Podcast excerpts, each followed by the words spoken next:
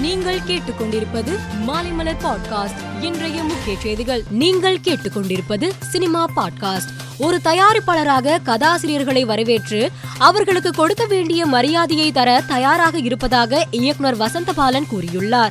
மேலும் எழுத்தாளர்கள் கதாசிரியர்கள் தமிழ் சினிமாவுக்கு வர வேண்டும் என்றும் அவர் அழைப்பு விடுத்துள்ளார். இயக்குனர் எம். ராஜேஷ் இயக்கத்தில் ஜெயம் ரவி நடிக்கும் முப்பதாவது படத்தின் பூஜை சமீபத்தில் நடைபெற்றது.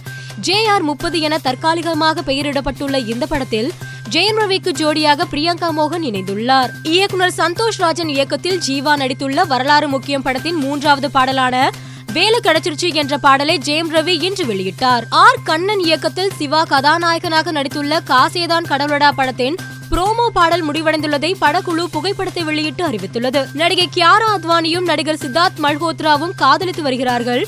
இவர்கள் இருவரும் விரைவில் திருமணம் செய்து கொள்ளப் போவதாக தகவல் வெளியாகியுள்ளது. மேலும் செய்திகளுக்கு மாலை மலர் பாட்காஸ்டை பாருங்கள். மேலும் செய்திகளுக்கு மாலை மலர் பாட்காஸ்டை பாருங்கள்.